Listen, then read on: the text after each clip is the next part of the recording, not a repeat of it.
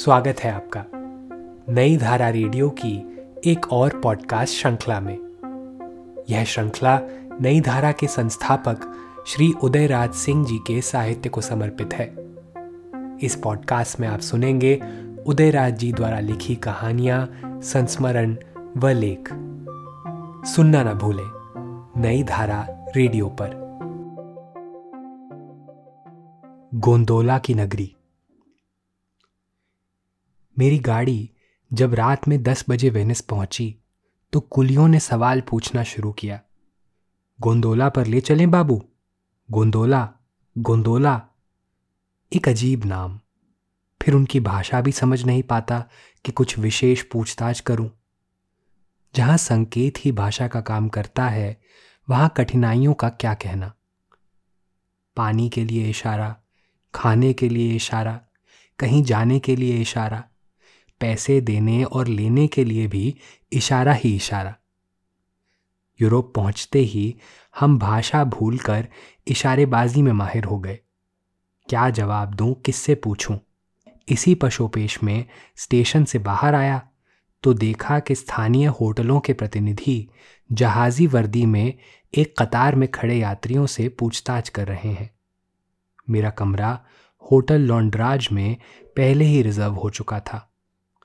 उस होटल के प्रतिनिधि से मैंने बातचीत की और उसने अंग्रेज़ी में झट उत्तर दिया, गोंदोला हाजिर है, सामान इस पर रखवा देता हूँ, आप जल्द ही होटल पहुँच जाएँगे।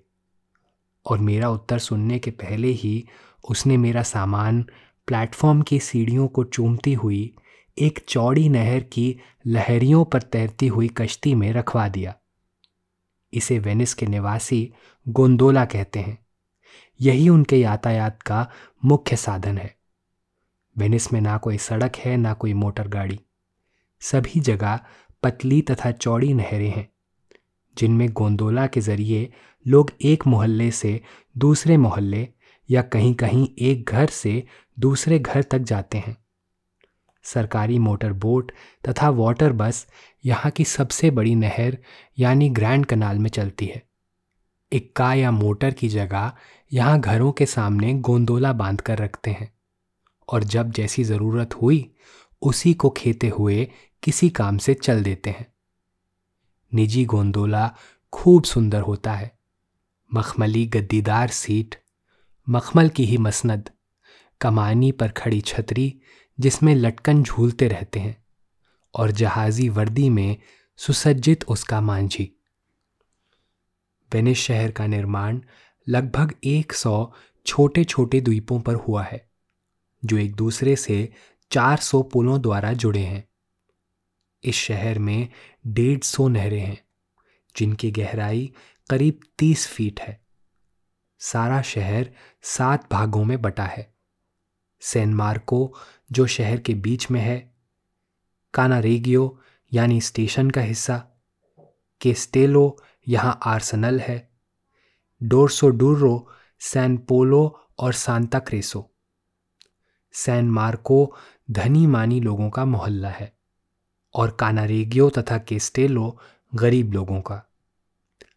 इस शहर को घेरे मुरानो, बुरानो, ट्रेसिलो तथा लीडो नाम के चार बड़े द्वीप हैं। गोंदोला में बैठते ही मांझी ने पतवार चलाना शुरू किया। और उसे किनारे की भीड़ भाड़ से हटाकर बीच में ले जाकर होटल की ओर बढ़ चला। अजीब रूमानी दृश्य है। दोनों ओर बिजली की रोशनी में जगमगाती हुई अट्टालिकाएँ हैं, जिनका प्रतिबिंब पानी पर हिलोरें ले रहा है और नहर के बीच में यात्रियों से भरी कश्तियाँ भागी चली जा रही हैं। बाई ओर एक रेस्तरा मिलता है। नहर के किनारे बैठे लोग मदिरा पान कर रहे हैं। बगल में एक अलसाई आँखों वाली नव यौवना है। वायलिन का स्वर गूंज रहा है और वेटरों के हाथों से फिसलते हुए छुरी कांटे की आवाज़ भी सुनाई पड़ती है। गोंदोला आगे बढ़ा तो दर्शकों से लदी हुई एक वाटर बस बगल से गुजर गई और इसके हिलकोरों पर हमारा गोंदोला डगमगा उठा। कि इसी बीच एक दूसरा गोंदोला हमारे गोंदोला से आ टकराया। हमारे मांझी की परेशानी और भी बढ़ी और दूसरे मांझी को खरी खरी सुनाता, वह पतवार जोरों से चलाता आगे निकल भागा। किनारे पर खेलते हुए बच्चे इस तरह के अनेक दृश्यों को देखकर खिलखिला रहे हैं। ग्रैंड कनाल में कुछ ही दूर गए होंगे कि मांझी गोंदोला की बाईं ओर मुड़कर एक अंधेरी संकरी गली में घुस गया। ग्रैंड कनाल की जगमगाहट से हम दूर हो गए। अनजान जगह में इतनी रात गए अंधेरे अंधेरे पानी के रास्ते चलना कुछ डरावना भी मालूम होता था।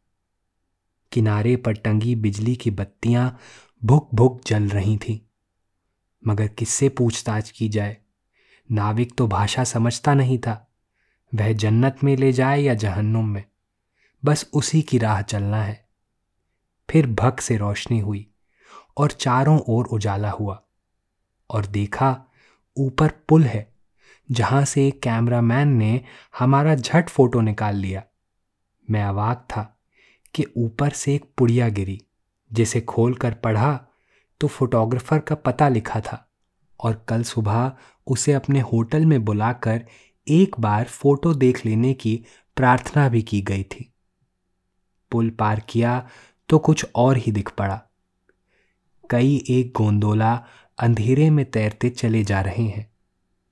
किसी पर बाजे बज रहे हैं तो किसी पर नवेलियों की हँसी सुनाई पड़ती है।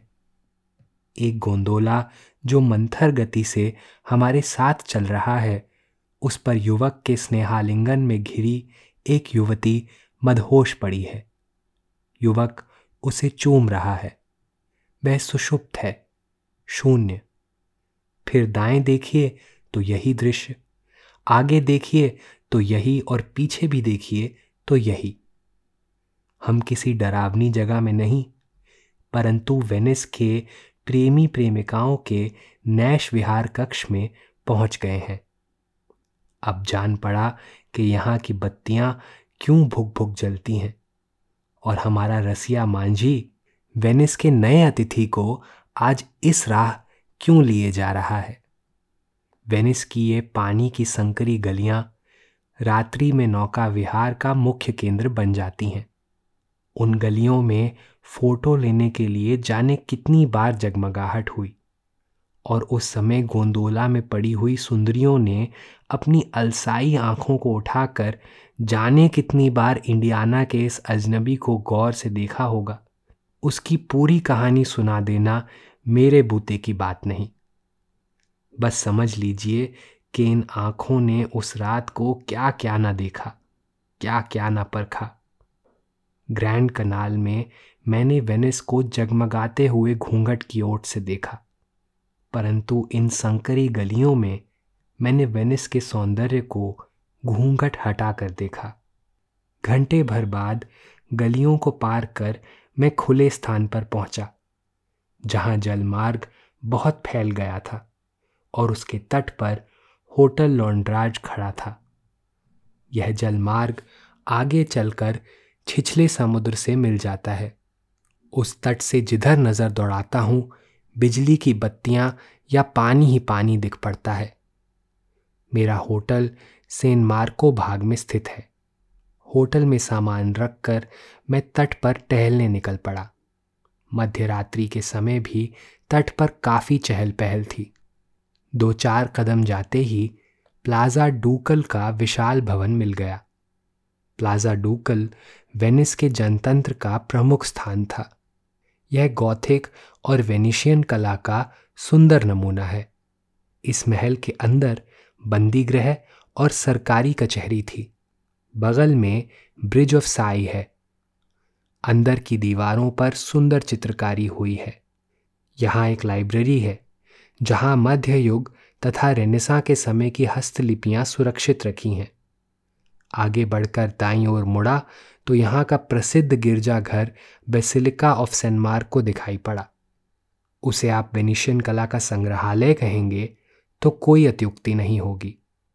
इसकी दीवारों में, इसके गुंबजों में, इसकी मूर्तियों में तथा अंदर की रंगीन चित्रकारियों में हर युग, हर कला, हर प्रणाली तथा हर पीढ़ी की निशानियाँ अंकित हैं। इसका निर्माण सन 832 में हुआ था। इसके गुंबज नाना प्रकार के मोजेक तथा संगमरमर के मिश्रण से बने हैं। सोना सा चमकता हुआ इसका कलश बड़ा सुंदर दीख पड़ता है। इसके अंदर की मीनाकारी भी अति सराहनीय है।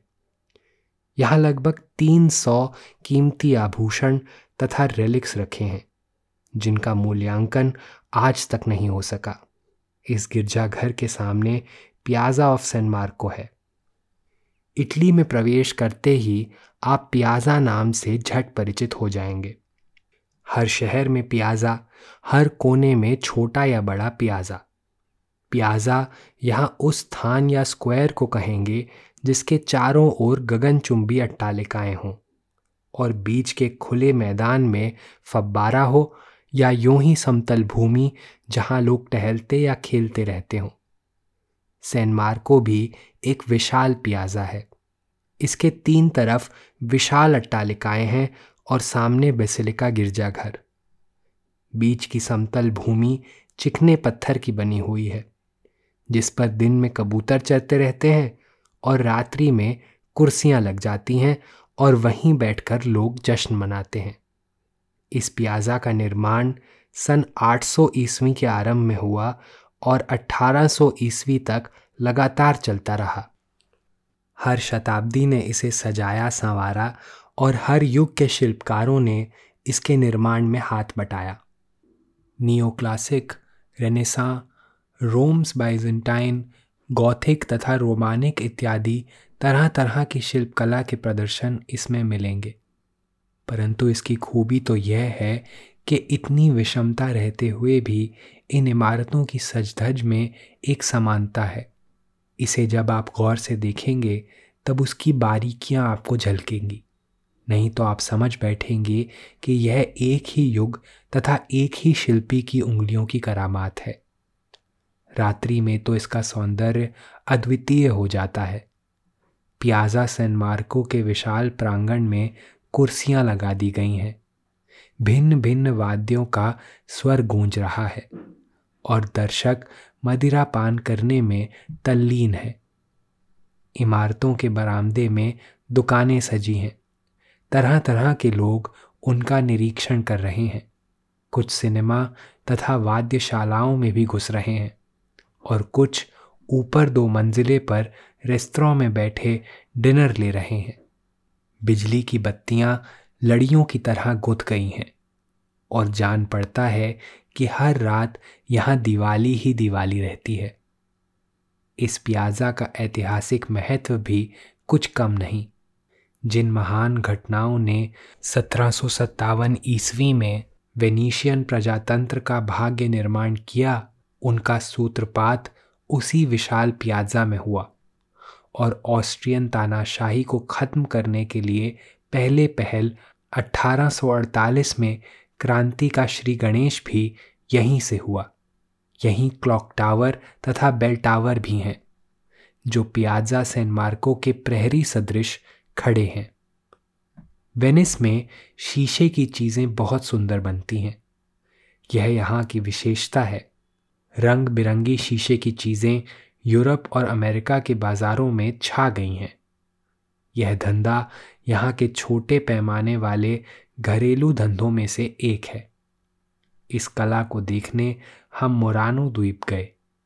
यहाँ घर घर में शीशे का काम होता है। यहाँ के लोग बालू से शीशे का ट्यूब तैयार करते हैं और उसमें रंग भरकर उसे सांचे में गलाकर एक से एक सुंदर प्यालियाँ शरबत पीने के सेट, झाड़, फानूस, लटकन, फूलदान तथा खिलौने तैयार करते हैं। फिर उन शीशे की चीज़ों पर वेनिस की युवतियाँ अपनी कोमल उंगलियों का कमाल दिखाती हैं। मेरे देखते ही देखते एक युवती ने एक शीशे के पैमाने पर इतनी सुंदर चित्रकारी बना दी कि मैं तो दंग रह गया। एक घर में गया तो पता चला कि पैंतीस स्त्री पुरुष का यह एक ही परिवार घर के अंदर केवल शीशे की चीज़ें बनाकर अपना पालन पोषण करता है। उसके पास उस समय चार लाख का सामान मौजूद था। पूर्वी देशों में भी उसका व्यापार होता है और उनके कितने ग्राहक कलकत्ता और बंबई के हैं। मुरानो से मैं लीडो द्वीप गया, जहाँ संसार प्रसिद्ध समुद्र का तट है। लीडो बीच की सुंदरता का क्या कहना? समुद्र के किनारे छोटे छोटे रंगीन केबिन बने हैं, जिन्हें लोग दिन भर का किराया देकर ले लेते हैं, और वहीं सूट बूट उतार कर तैरने वाला कपड़ा पहनकर स्त्री और पुरुष एक साथ समुद्र में उतर कर लहर लेने लगते हैं। उनके बच्चे भी किनारे की लहरों से खेलने में ज़रा भी नहीं डरते। दो चार लहर लेकर कुछ लोग बालू की रेत पर रबर के गद्दे बिछाकर धूप में लेट रहते हैं और कुछ लोग भीगे ही कपड़े पहने किनारे के रेस्तरों में जाकर छतरी के नीचे बैठकर मदिरा पान करते हैं। यूरोप के अन्य क्रीड़ा स्थलों की तरह यहाँ भी स्त्री और पुरुष एक साथ खेलते, लेटते, तैरते तथा मदिरा पान करते। उन्हें पूरी स्वच्छंदता रहती है। मगर अश्लीलता का नाम नहीं। मैं भी रेस्तरा में बैठकर उनका खेल देख रहा था। सामने दूर, बहुत दूर, क्षितिज की रेखा तक समुद्र का नीला पानी अपनी छाती में रुपहली लहरों को समेटे फैल रहा है और किनारे बालू पर रंग बिरंगे कपड़े पहने अर्धनग्न स्त्री और पुरुष नाचते रहते, हँसते रहते। कोई बालू में घर बनाता तो कोई एक छोटी कश्ती में एक नवेलों को बिठाकर समुद्र की उत्ताल तरंगों की जरा भी परवाह ना कर लहरों में कूद पड़ता और देखते ही देखते अपनी प्रेयसी को अपने पुरुषार्थ का चमत्कार दिखाने दूर समुद्र में छिप जाता। बीच के अतिरिक्त यहाँ सुंदर नाट्यशालाएँ, सिनेमा, होटल तथा बाज़ार हैं। यहाँ प्लाजा सिनेमा में हर दो साल पर अंतर्राष्ट्रीय फ़िल्म समारोह मनाया जाता है। यहाँ के कैसीनो में इटली तथा अन्य देशों के अमीरों की दिलबस्तगी का पूरा सामान मिलता है। लीडो सुंदर है। सभी रंगीनियों से भरा हुआ तथा प्राकृतिक दृश्यों से संवारा भी। लीडो से लौटकर मैं वेनिस में हर दो साल के बाद होने वाली कला प्रदर्शनी को देखने गया। हिंदुस्तान को छोड़कर संसार के हर देश की चित्रकारी तथा मूर्तियों का प्रदर्शन हुआ था। पुराने चित्र तो बड़े सुंदर तथा स्वाभाविक दिख पड़े। मगर नवीन कला पद्धति हमें किस ओर ले जा रही है, इसका पता लगाना कोई आसान काम नहीं। आज के युग के पश्चिमीय कलाकार शायद शरीर का स्वाभाविक चित्र बनाने के बदले इस युग के मानव की विकृत दशा को चित्रित करने में ज़्यादा उत्साह दिखा रहे हैं। मूर्ति कला के क्षेत्र में भी वे हाथ पैर का सच्चा रूप ना बनाकर किसी प्रतीक के सहारे उन्हें समझाने की कोशिश करते हैं। इस प्रदर्शनी में पूरे दो घंटे बिताकर मैं होटल चला आया और वहाँ कुछ देर विश्राम कर संध्या समय वाटर बस में बैठकर ग्रैंड कनाल के दृश्यों को देखने के लिए चल पड़ा। किनारे के स्टेशन पर टिकट लेकर मैं बस की ओर लपका। बस देखते ही देखते दर्शकों से भर गई। तिल रखने की भी जगह नहीं थी। जल्द ही वह किनारा छोड़कर बीच में चलने लगी और सैन मार्को का तट पार कर ग्रैंड कनाल में घुस गई। ग्रैंड कनाल के दोनों ओर गगनचुंबी अट्टालिकाएँ खड़ी हैं। बारहवीं शताब्दी के बाद पूर्वी देशों से व्यापार करने के लिए वेनिस, इटली का मुख्य बंदरगाह हो गया। यहाँ के सौदागर पूर्वी देशों से खूब धन कमा कर लाते और उसी धन से ग्रैंड कनाल के किनारे एक से एक सुंदर महल बनाने के लिए उनमें होड़ सी लग जाती। कुछ साल बाद ग्रैंड कनाल प्रासादों से घिर गया और हर प्रासाद में बेनीशियन कला की प्रधानता रहती।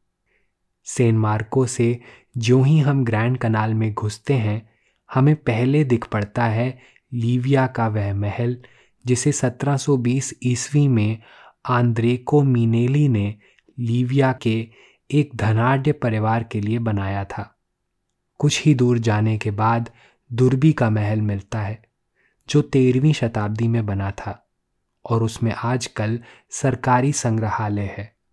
फिर बाईं ओर चौदहवीं शताब्दी में बना हुआ कालीरगी का महल मिलेगा और दाईं ओर पेसारो का भव्य भवन, जिसमें आजकल अंतर्राष्ट्रीय कला की गैलरी है। इसके समीप ही कार्ड ओरो का सुंदर महल खड़ा है, जो पूर्वी तथा गौथिक कला का एक सम्मिलित नमूना है। इस महल में भी सरकारी संग्रहालय है। इसके नज़दीक ही पोस्ट ऑफ़िस और रियाल्टो का पुल है। रियाल्टो वेनिस का व्यापार केंद्र है।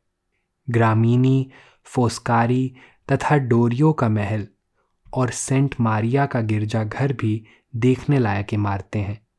संध्या समय दो अट्टालिकाओं के बीच की सूनी गलियों में अधरों में अधर मिलाए जोड़े खड़े मिलते हैं। और कहीं कहीं ग्रैंड कैनाल के अंतस्थल को चूमती हुई महलों की सीढ़ियों पर एक युवक की गोद में शांत पड़ी हुई युवती पर आँखें झट दौड़ जाती। ग्रैंड कनाल का चक्कर लगाकर हम रात में होटल लौट आए। वेनिस गिरजा घरों से भरा है। इनमें Saint Zaccaria, Saint Ferrari, Saint Paula, Saint Maria Saint Rocco, Della Salute तथा स्टीफान के नाम विशेष उल्लेखनीय हैं। इन गिरजाघरों में इटालियन कला के उत्कृष्ट नमूने देखने को मिलते हैं। हर गिरजाघर में एक इतिहास छिपा है और ये धर्म मंदिर ही नहीं कला तीर्थ भी हैं। आर्सेनल में आजकल जहाजी चीज़ों का संग्रहालय है। बुरानो द्वीप एड्रियाटिक समुद्र का मछली मारने का एक बड़ा केंद्र है। ट्रोनीलो द्वीप, जो एक समय यहाँ के आर्थिक, राजनीतिक तथा सैनिक जीवन का केंद्र था, आज इतिहास का एक बिंदु बनकर खड़ा है। छठी शताब्दी में बने हुए इसके सेंट असुंटा तथा सेंट फोस्को के गिरजाघर देखने योग्य हैं। दो दिन बाद वेनिस को निरख परख कर जब मैं गोंदोला में बैठकर स्टेशन की ओर बढ़ा तो सामने के विशाल जलमार्ग तथा सैन मार्को के तट पर खड़ी विशाल अट्टालिकाओं को देखकर मेरे कंठ से बरबस फूट पड़ी लॉर्ड बायरन की वेनिस पर लिखी गई वे पंक्तियाँ, जिन्हें एक बार दोहराने से ही वेनिस का सच्चा रूप आँखों के सामने एक बारगी खड़ा हो जाता है। She looks a sea Cybele fresh from ocean rising with her tiara of proud towers, at airy distance with majestic motion, a ruler of the waters and their powers. इस पॉडकास्ट को सुनने के लिए आपका धन्यवाद हम आशा करते हैं कि हमारी यह प्रस्तुति आपको ज़रूर पसंद आई होगी। अन्य पॉडकास्ट्स, वीडियो इंटरव्यूज़ आदि के लिए नई धारा को सभी सोशल मीडिया प्लेटफॉर्म्स पर फॉलो करें। जल्द ही आपसे फिर मुलाकात होगी। धन्यवाद।